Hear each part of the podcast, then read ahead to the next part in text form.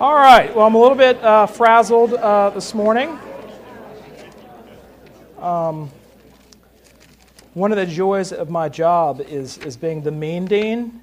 And so I went to address the kindergarten class this morning, right after I pronounced the final blessing. So if you have a kindergartner, ask how that went. Um, the worst part is, uh, unfortunately for them, they have a child. I have a child who is their age, so I know all of their names and I used them uh, this morning and just told them how disappointed the baby Jesus was in them. Okay, so. Um, you know, and so I, am going down there and I'm, I'm, I'm praying as I go because I don't, I don't want to drop the hammer on these kids, but some of them are being pretty bad and it's, it's an unruly group. And, and um, you parents know who you are. And, uh, and so I was going down, and, uh, and so I, I, didn't know what to say. And thankfully, they were just enough kids I actually caught being very defiant and misbehaving, and it totally kicked me into gear. It became very clear where we went from there. So, okay. Let's talk about grace and mercy. uh, I actually did tell them a lot about how much Jesus loved them, and because um, that's the only thing that'll change their rotten little hearts. Let's pray. Uh, Heavenly Father, we thank you that uh, your grace is sufficient for us. And Lord, your arm is never too short to save. And Lord, we do pray uh, for the little ones in this church, Lord, that you would reach down in your mercy and you would save them. And Lord, you draw them close to you. Uh, those of us who are parents or grandparents or siblings uh, of young children, we pray uh, that you would give us the gifts and the graces necessary to be like you to them. In Jesus' name, amen. Rotten kids. Okay. Acts chapter 11. Here we go. Uh, now, those who were scattered because of the persecution, remember, a huge persecution is breaking out, that arose over Stephen, traveled as far as Phoenicia and Cyprus and Antioch, speaking the word to no one except Jews. But there were some of them, men of Cyprus and Cyrene, who, when coming to Antioch, spoke to the Hellenists also, preaching the Lord Jesus. And the head of the Lord and the hand of the Lord was with them, and a great number who believed turned to the Lord. The report of this came to the ears of the church in Jerusalem, and they sent Barnabas to Antioch. When he came and saw the grace of God, he was glad, and he exhorted them all to remain faithful to the Lord in steadfast purpose. For he was a good man, full of the Holy Spirit and of faith, and a great many people were added to the Lord. So Barnabas went to Tarsus to look for Saul, and when he found him, he brought him to Antioch. For a whole year, they met with the church and taught a great many people. And in Antioch, the disciples were first called Christians. Now, in these days, prophets came down from Jerusalem to Antioch, and one of them, named Agabus, stood up and foretold by the Spirit that there would be a great famine over all the world. This took place in the days of Claudius. So the disciples determined, everyone according to his ability, to send relief to the brothers living in Judea and they did so, sending it to the elders by the hand of Barnabas and Saul. The word of the Lord. Okay, so all of a sudden, this church in Antioch that comes out of nowhere, after Stephen was stoned, there was a huge persecution in the church. Um, very rarely, I mean, when there's a big outbreak of persecution, there's a big outbreak. It's very rarely an isolated event. We see that today uh, in the Middle East, certainly, and uh, parts of uh, the northern part of sub Saharan Africa. Uh, and, um, and even, uh, even though it was not done uh, namely against Christians, we saw that even in Tunisia last week. But it normally comes in a pretty significant wave, and this is no different that the blood of Stephen has appetited uh, whet the appetite of those who were persecuting the church. And we see how zealous they are by looking at what Saul's life was before he became a Christian. He was leaving Jerusalem, you remember, after the stoning of Stephen, to go to Damascus to kidnap Christians and to bring them back. So that's the level of zeal we're talking about uh, amongst those who would persecute the church. And so it got a little hot in Jerusalem, so folks decided to get out. And as they went, uh, they sort of decided amongst themselves look, we're not going to get in as much trouble if we evangelize just the Jews. We'll just, we'll just go and evangelize the Jews. It won't cause that much of a stir, but of course it always did. And uh, even more so, really, than, than a lot of the Hellenists and a lot of the Greeks. And so uh, they decide to go off. And up in what is modern day Turkey, uh, there's a little place called Antioch, and uh, the church is still uh, alive, barely in Antioch, but it's there. And this is the first congregation that is formed. And really, the first congregation of, uh, of non uh, of, of Greek speaking uh, Jews as well as others uh, who are from off. Uh, that form a congregation. And Barnabas goes up to investigate, and then he gets Saul, and both of them st- spend a year there. I mean, this is basically Paul's seminary experience. So he spends a year in the church in Antioch because they are ministering to him just as much as he is uh, they are ministering to him just as much as he is ministering to them. But I want to skip forward just a little bit to Acts 13, verses 1 through 3. Uh, now uh, there were in the church at Antioch prophets and teachers Barnabas, Simeon, who was called Niger, Lucius of Cyrene, Manaen, a member of the court of Herod, the tetrarch, and Saul. And while they were worshiping the Lord and fasting, the Holy Spirit said, Set apart for me Barnabas and Saul for the work to which I have called them. Then, after fasting and praying, they laid their hands on them and sent them off. And thus begins Paul's missionary journeys. Um, well, it's interesting uh, that right i mean the last time we talked we were just talking about cornelius remember the centurion uh, that became a christian the first known gentile christian and now uh, now uh, we have a whole congregation. And Luke tells us in Acts 13 uh, a lot, and in Acts 11, a lot about what the church in Antioch uh, was like. One, Antioch being far enough out, there wasn't much of a persecution there. Uh, Christianity was something totally new. But this is the first place where followers of Jesus Christ were called Christians.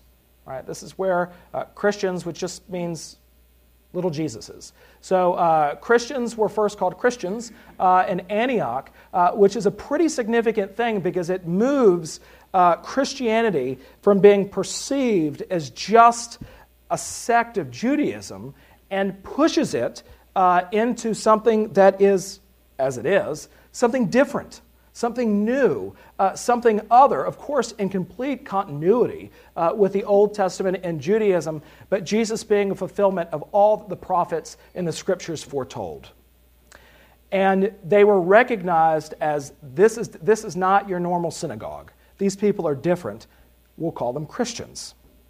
So, not only do we know that they were set apart and that they were different, and people noticed that they were different, uh, we see in Acts 13 uh, that uh, there was an emphasis on preaching and teaching with uh, Barnabas uh, and, and Saul, uh, Paul especially. Uh, but also, uh, they just decided to say, well, let's, let's tell you a little bit about the congregation. So there's Barnabas, the apostle. there's Simon, who is called Niger. there's a guy named Lucius of Cyrene. Uh, a member of the court of Herod the Tetrarch, and, and Paul. And so, just in that, what we see is that not only are they able to perceive the difference because of their belief and in their action, they're different, but also, uh, for the first time in a very long time, I would imagine, you had people of different races and ethnicities worshiping together. So Luke goes out of his way to say that this is a fully integrated congregation. So you have Barnabas, uh, who is Jewish, uh, Simon, who is a black man uh, Lucius of Cyrene there in the Mediterranean, uh, but also the, uh, Manaen, uh, who's a member of the court of uh, Herod the Tetrarch. So you have both poor and wealthy and powerful worshiping together. And of course, Paul, who was uh, high, very well educated for his day, bringing that aspect of intellect into the congregation. and then they fasted and they prayed. So we know the congregation is a praying congregation and a fasting uh, congregation. Um, I, you know, I struggle with fasting, um, as you can see. Uh, and um, that's, that's an issue. Uh, and I grew up in a church that actually the, the rector put an emphasis uh, on fasting. And um, he decided he was going to fast all of Lent.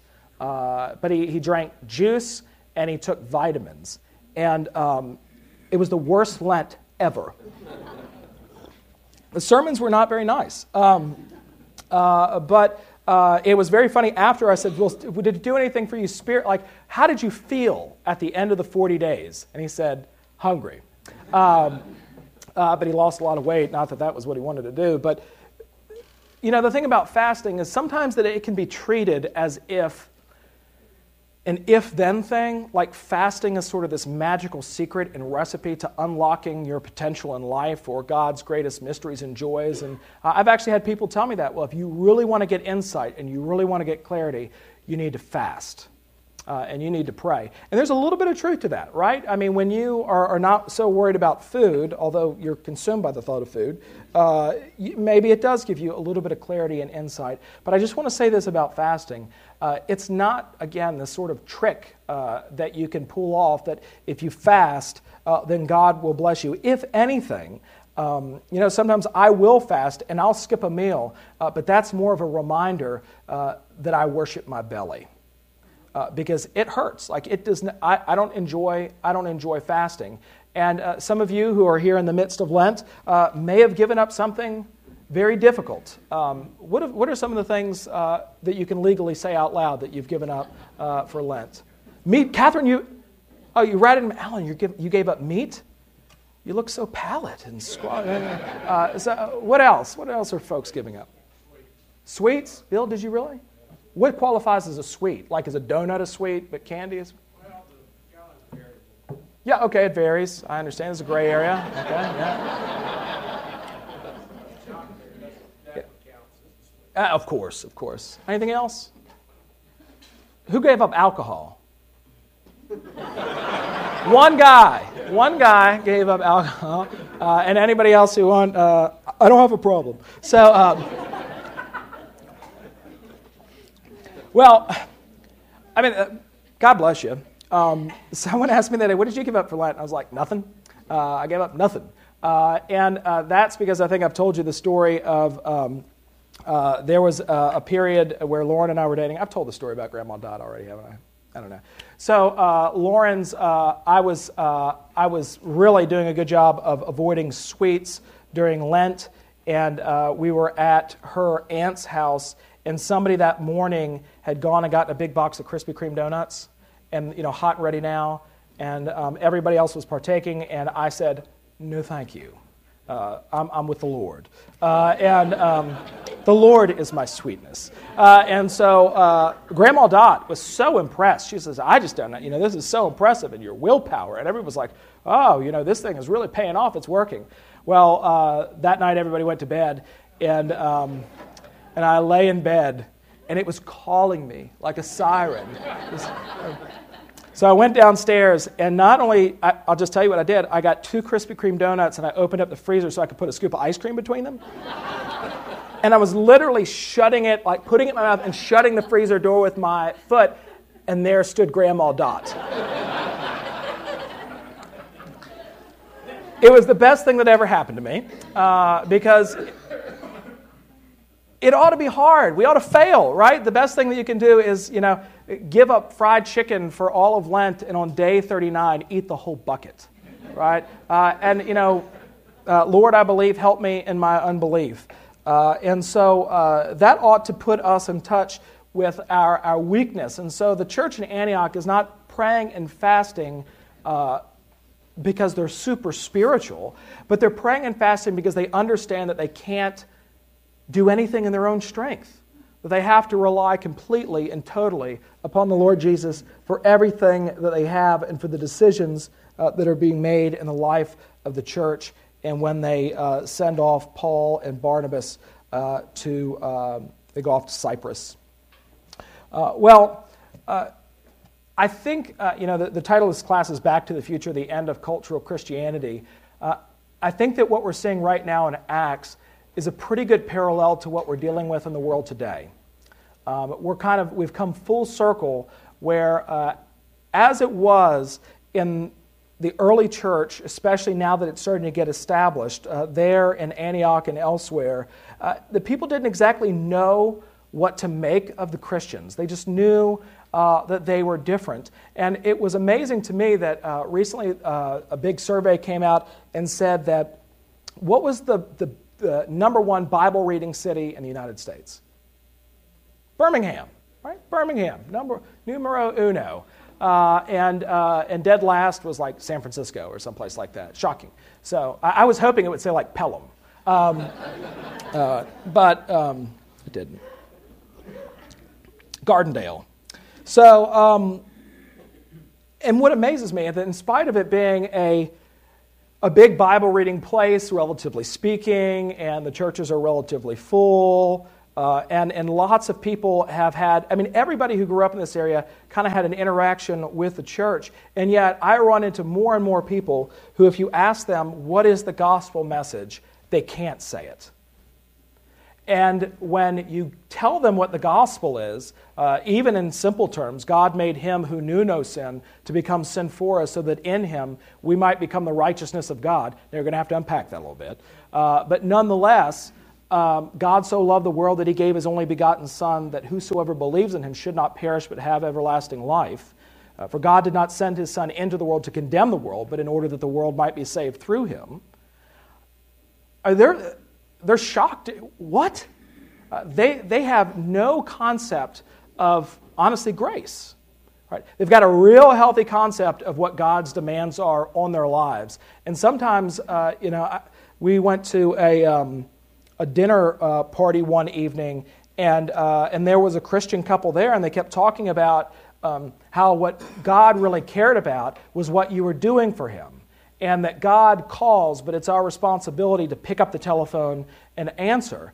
And uh, they were shocked to hear me say, God could care less about that. He cares about it, but that's not God's ultimate concern of what we're doing for Him. His main concern is that the gospel message would break through hard hearts and that He would know what He's, that we would know what He has done for us.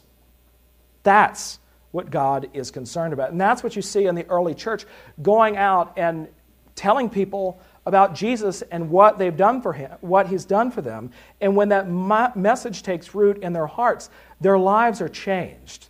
And the fruit of that faith begins to show forth uh, in, in their belief, in, in their everyday life. Uh, we hear about uh, there's going to be a famine, and there is a famine. Uh, and so here are these. Um, now remember, there's still a lot of tension between the, the Gentile Christians and the Jewish Christians. And yet, uh, who do we, later on we'll see this, who's sending all the money to the needy Jerusalem church? The Gentiles. The Gentiles. Why?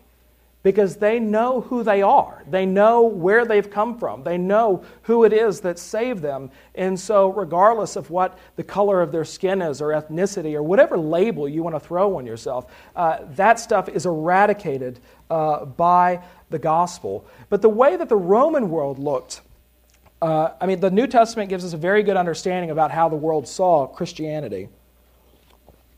First of all, we see that the world is just not ready in its own strength and its own mind for a Savior.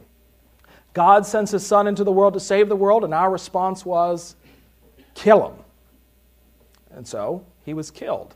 Now, of course, the grave could not hold him, and he was raised again bodily on the third day.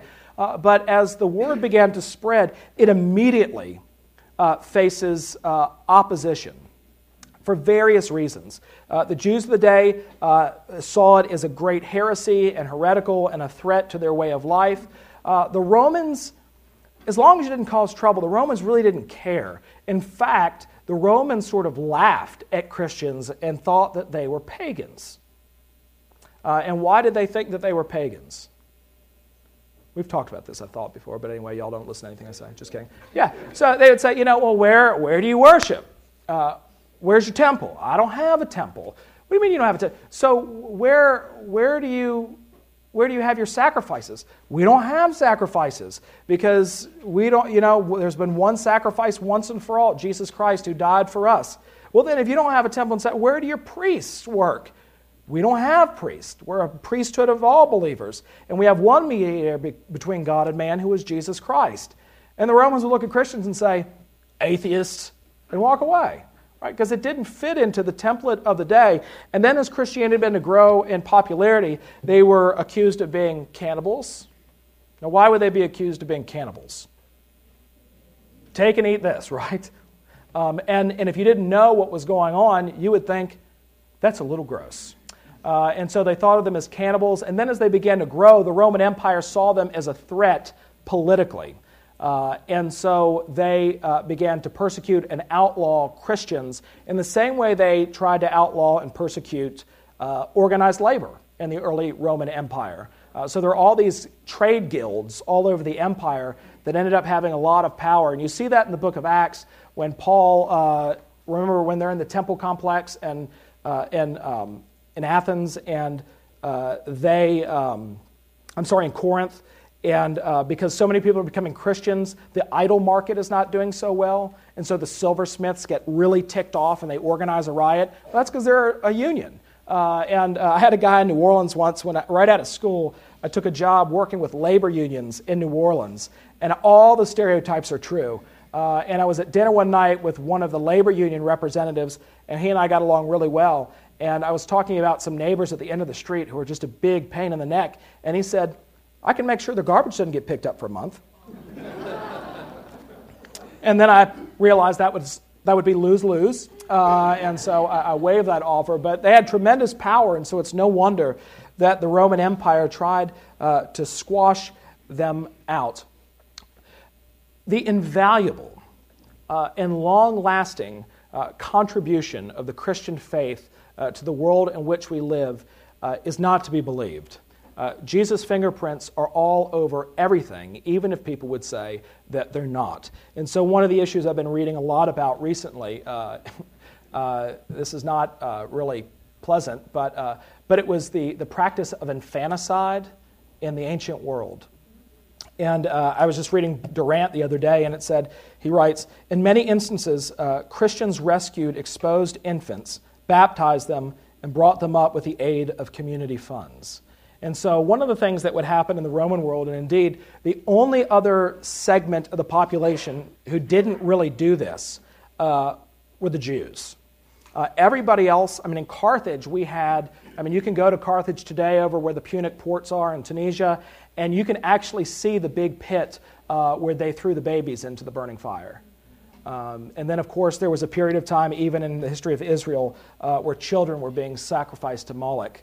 Um, uh, outside of Jerusalem. So, but I mean, you have that, that end, which is just awful. But it was actually common practice in the ancient world that if a child uh, was born with a defect or any deformity, or if they couldn't afford the child, or they just didn't want the child. In fact, the dad had complete say. So there was this actual ritual of sorts that the baby would be birthed and the baby would be shown to the father, and the father would decide in that moment whether they would keep the baby or not. And there were these places that the children would be dropped off. And now the ancient world would say, well, it wasn't infanticide because we were leaving the child up to fate. We were putting our trust in fate. And so, yes, they could die of starvation. Yes, they could die of exposure. Uh, but somebody might come along and rescue them. Right? Somebody like Moses in the basket. Someone might pull them in from the Nile. Uh, or what really, before the Christians came along, what would happen is slave traders would get the babies and then breed them and grow them up and then breed them as uh, slaves. Uh, and so Christians began to go out and um, uh, and get these, uh, get these babies. And, um, and so uh, it seems strange to us. I mean, we hear about, I mean, that's brutal. Would anybody in the world today, I'm sure somebody would be okay with it, but, uh, but would we tolerate something like that? No. And yet, if we lived 2,000 years ago, it would be the opposite. It would be commonplace. We'd say, of course you do that. Uh, of course, the worst possible scenario would happen. The people who were most likely to be left out were uh, those who were born with birth defects, those who were mentally disabled, and girls. Girls. Uh, and so Christians um, uh, would come and, and uh, pick them up and take them and raise them uh, as their own, which I can only imagine the awkwardness of um, being in the same town and watching the Christians raise your child. Uh, now, again, they didn't feel as bad about it as they should have, uh, but because of that Christian witness, and it wasn't over and against the culture, but it was engaging the culture. Here's a heinous practice that we are going to engage in, and we're going to get these babies, and, and we're going to, uh, to, to bring them up uh, because uh, our faith in the Lord Jesus, our love for Him, uh, compels us. And in fact, it wouldn't be until 313 that Constantine uh, issued the Edict of Milan, which said Christianity, actually all religions at that point, became tolerated. You can be whatever you want. Uh, before that, there were on and off persecutions. And then in 380 uh, is when um, Theodosius said that Christianity uh, was the official uh, religion of the empire. Uh, but some of you may uh, know this little story. Um, it is a sort of modern day parallel of what we're talking about. It's not without controversy. And find me. There you go. And so we're only going to watch a little bit of this. This is Dateline in, um, uh, in the UK, so um, they're not trying to sound smart. Welcome back. Every once in a while here at Dateline, our video journalists are fortunate enough to meet some truly inspiring people. Our next story fits that bill exactly. David Brill has been in Korea, where a pastor has devoted his life to caring for society's outcasts, many of whom are babies, only a few months old. More remarkable still is the way they're delivered into his loving care. Here's David. Oh, oh, baby, baby.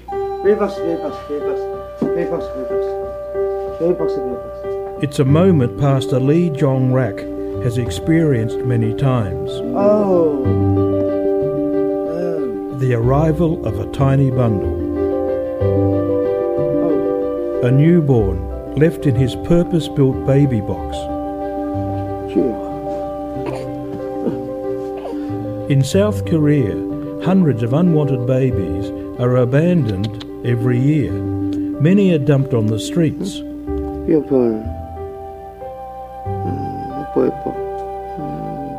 This little girl is one of the lucky ones.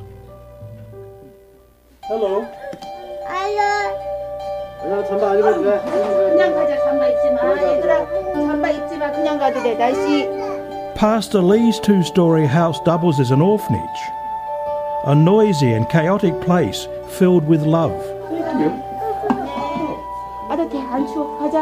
Helped by a handful of volunteers, the pastor and his wife care for 18 children and young adults. Most have mental or physical disabilities. All were abandoned. The couple have adopted 10 as their own as many as the authorities will allow. 장애인들 무시하죠. 응? 편견이 심해요. 그리고 장애인들은 소외시켜요. 응? 그리고 멸시해요. 멸, 멸시한단 말이야. 그리고 천대를 해. 천대한단 말이야. 그러니까 그 사람 취급을 잘 안 해. 그래서 그 아이들은 정말 베이박스가 아니면 어, 내가 봐도 아, 이 아이는 죽, 죽었겠구나. 어? 이 아이는 정말 여기 잘왔다. 베이박스 잘왔다. 그 내가 감사할 때가 많이 있어요. 이렇게 이렇게 보면은 이 스킨십 하는 거 이렇게 하는 걸 좋아해요. 내 손을 끌다는 게 아니라 이렇게 이렇게 하고 이제 업히고 이런 걸 좋아해요. 그제 설아 대답해봐. Volunteer Saul Ki Ja introduces me to Saul, who has lived here since she was eight. How old is she now? 지금 올해 스무 살이거든요. 그러니까 아기 같죠. 응.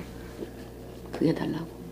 그래서 얘는 지금 아무것도 되는 것이었고 Without Pastor Lee, what would happen to somebody like this girl here? 아마 뭐 정부 시설로 갔겠죠. 근데 얘는 이 목사님 앞으로 허적이 돼 있는 게 아니라 출생신고를 해가지고 왔는 거니까. 너무 늦었지, 그지? 응? 미안해. 아버지가. Pastor Lee's labour of love began nearly three decades ago with the birth of his disabled son, Eun Mun. 이, 이 아이를 통해서, 이 아이를 통해서 일을 하기 Okay, well, we could continue to, to watch that. It's a pretty remarkable um, story. Um, yeah, it's hard not to watch that and uh, to be overwhelmed uh, by uh, how God is using this man. It's not without controversy. In fact, if you wanted to watch the rest of it, uh, it, it brings in folks, uh, even Christians, who think what he's doing is a terrible, terrible thing that it's at, they think that it's giving license uh, to having people drop off. And there's actually, I didn't want to show it, but they actually have a little video camera out there, and they can see the moms, and I mean, some of them are just heartbreaking, bringing the babies. And, uh, and sometimes they leave notes. Um, I mean, who in their right mind would do something like that? Right? I have three healthy children, and they drive me crazy. And yet, God has worked in this man's life in such a way, he's not out on the street saying, This country is full of terrible parents that need to take responsibility for their child. Now, certainly, that, that is the case. Uh, but the primary mode of his mission is, is to just take the little ones in. No questions asked, just to rescue them, to be Jesus uh, to them. And so, in the world in which we live, uh, which has lots of decided ideas about various uh, things, uh, sometimes I, I, can see why he's made a lot of people mad because it makes them look bad. right? It makes them look bad. And yet, if you continue to watch, and as you've already seen, I mean, there's not, uh, he has no angle, right? He, he has no angle except, uh, except Jesus in providing a safe haven uh, for these children uh, who, who are unwanted. and there he is, uh, being a light uh, in a very dark area of that culture.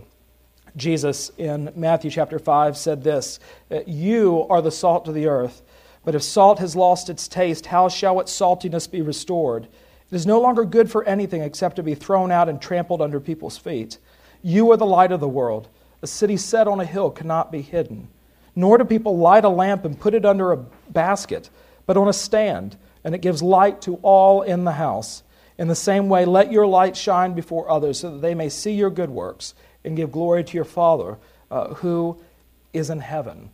It's interesting that, that Jesus uh, would say, didn't say, uh, you need to try to be more salty or you need to shine just a little bit brighter.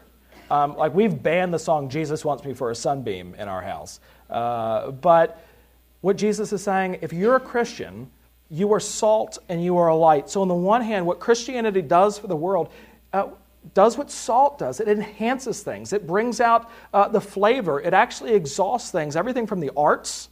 Uh, to anything else in the culture, Christianity makes that much better. Uh, Jesus is not saying, I want you to go over and against the culture, but I want you to engage the culture in order to bring out what is best in it. And more than that, you're not just salt, you're light. Uh, the Bible talks, especially in John's Gospel, about Jesus being light, and the light has come into the darkness, and the darkness has not overcome it. And uh, for those of us who once walked in darkness, who have now seen a great light, uh, it is glorious, and, and we bask in it. Uh, but we know that there are those in this world who would not, rather not walk in the light. Uh, I remember as a kid, I pulled up a big piece of plywood once, and underneath of it were all manner of evil creatures, uh, right? Snakes, there were some millipedes and centipedes, and they, uh, but as soon as the light hit that patch, what happened? They went, they went scurrying. They, they took off because they would rather dwell in darkness uh, than light. And many people won't want to dwell in light. Why? Because their deeds are exposed. Who they are is exposed. And there's even some reticence on our part of walking in the light uh, because we might be able to find out uh, someone might find out who we actually are, and yet what Jesus says is not you that they see, but that they may praise your Father who is in heaven. And so, God using us uh, to do uh, these good works that is rooted in a faith in Jesus Christ. And out of that faith spring all of these things and stuff that has eternal consequences.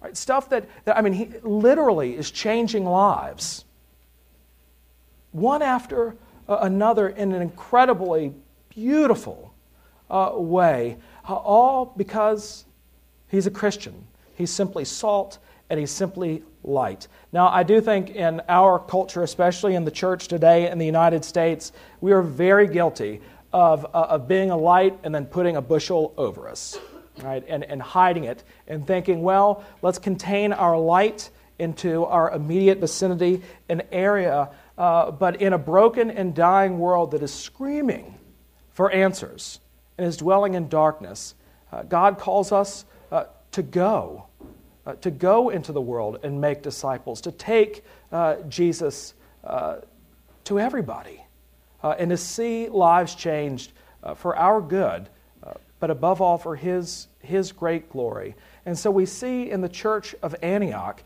this powerful transformation where all of a sudden things like this are happening simply because Jesus and the world looks at them and doesn't know what to do with them, but they know that they're different. And that all of a sudden, there's something there about Christianity, and it may be that which draws them in, uh, but they, it's that grace and that's forgiveness that's offered through Jesus on the cross uh, that um, those uh, who want to come out of the darkness long to hear. Questions, comments, concerns?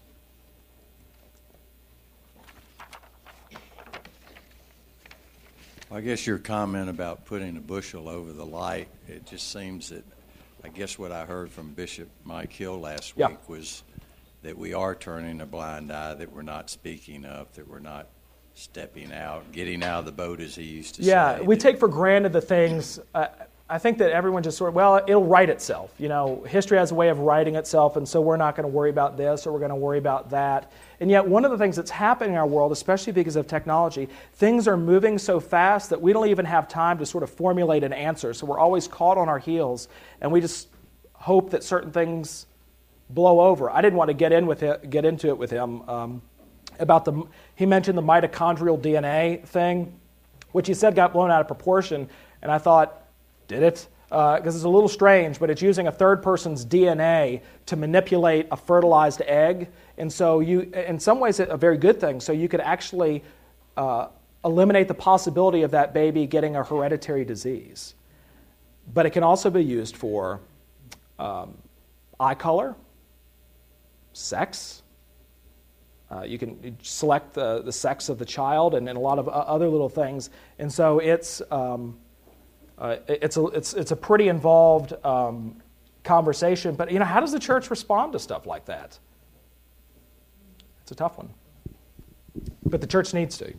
Andrew, I was just thinking as you were talking about these babies that are thrown into the fire pit, that we do have a situation going on with abortion, and particularly afterbirth abortion, where babies are born live and then just let die or killed after birth. So we really are turning a blind eye to that very sort of thing here in our culture. Yeah, we are. We are, uh, and I think too, though. I mean, what you do see is um, you do see inroads being made um, regarding a culture of life. And so, actually, it's a much, I mean, the, the whole conversation about abortion is a much bigger issue uh, because I think that, that all life is sacred at, at any stage of life. And so, it wouldn't be enough just to say babies are important, but old people, the elderly, are important too. And in Sweden, good luck finding someone over the age of 80. Uh, I mean, because of all of this assisted suicide, and now even in, is it Norway that just decided uh, in the courts that you can, um, I, I'll just say it, basically kill your elderly relative without their permission. Um, if, you're, if you're their child, you can, you can basically decide um, with medical consent that that's, that's going to happen. So we think things like, never would that happen here, but but it is happening here. I'm sure some of you follow very closely the very sad story of the girl who was battling with cancer in Oregon and, um, and uh, her decision. Uh, and at the end, she, she wavered uh, for a little bit. Um, but that very sad story, that, and let's say with mitochondrial DNA or manipulation of children, or I mean, the, the most vulnerable that, that suffer abortion, um, people with Down syndrome. And so, I mean, there's, there's certainly a part of us that says, you know, would we want them to live, you know, whatever we call normal, but would we want them to be healthy and live a full life? Absolutely. But for any of you who have had any interaction with somebody with Down syndrome or any other mental disability, that's been a blessing in some ways. And your life is different and better because of them. And so I think that there's a, there's a real, it's a, it's a culture of death that we've always had around. I mean, look what was happening in the Roman Empire. That, that really, uh, I mean, that, we'll see it in the book of Acts. The, the, the non Christians being provoked to jealousy because they say, see how they love one another. See how they love one another, how they care for one another, how they treat one another. And so, um, so where we can. Um, uh, but that, but the issue to go back to your original question uh, of abortion, I mean, it's it's a bigger thing because I think also we need to have a lot of care and concern for women who have been put in a very difficult situation that don't have the financial means. And so, what can the church do to help make that less of an option for women, financially speaking, and parenting? So, during the Bush administration, one of the things that came out of, uh, although it's kind of petered off a little bit, uh, they found uh, that uh, there were fewer abortions, and people, uh, women and children especially, were less likely to go into poverty if there was a dad in the picture. And so that's actually a core root uh, problem. So they, I mean, dads, like having dads own up to be, I mean, if you're a dad, I mean, there's nothing you can do about that. You're called to be a father. Whether you're a faithful one or an unfaithful one, that's something else. And so, working in those areas too, what can the church do uh, to equip even those men uh, who, who are not taking responsibility or just scared. Uh, in a future class, could you maybe start beginning to talk about your thoughts, plans for our uh, addressing the persecuted Christians in the Middle East or yeah. wherever they might be? Yeah, we're making some headway. I can just tell you right now, Michael Nazir-Ali is leaving in a, in a couple weeks. We're teaming up with him. Uh, it's sort of funny. He said something, Well, do you want to sponsor my trip to Iraq? I was like, Do we get a logo on your shirt? Or what does that mean? And, um, and so uh, he'll, he'll be uh, doing that and reporting back to us if he can get over there. Uh, we're still doing some stuff with Christchurch, Jerusalem. And, uh, and uh, we're also now looking, when it comes to our missionary partnerships, of, of teaming up with people who are going to plant churches uh, in, in Muslim countries. Uh, so that's sort of that's our focus uh, right now in supporting them. I mean, those churches, God bless them, that say we support 300 missionaries. That's awesome. But I'd rather say we support five missionaries and we support them significantly. Like we're, we're partnering with them, we know their names, we're praying for them, we're, we're, we're pouring uh, our heart out uh, for them and supporting them in any way we can. And so, actually, uh, in a couple weeks' time, I think it's the Sunday after Easter, uh, we have uh, some missionaries from Nepal uh, coming to talk in this class. So, all right, go in peace to love and serve the Lord.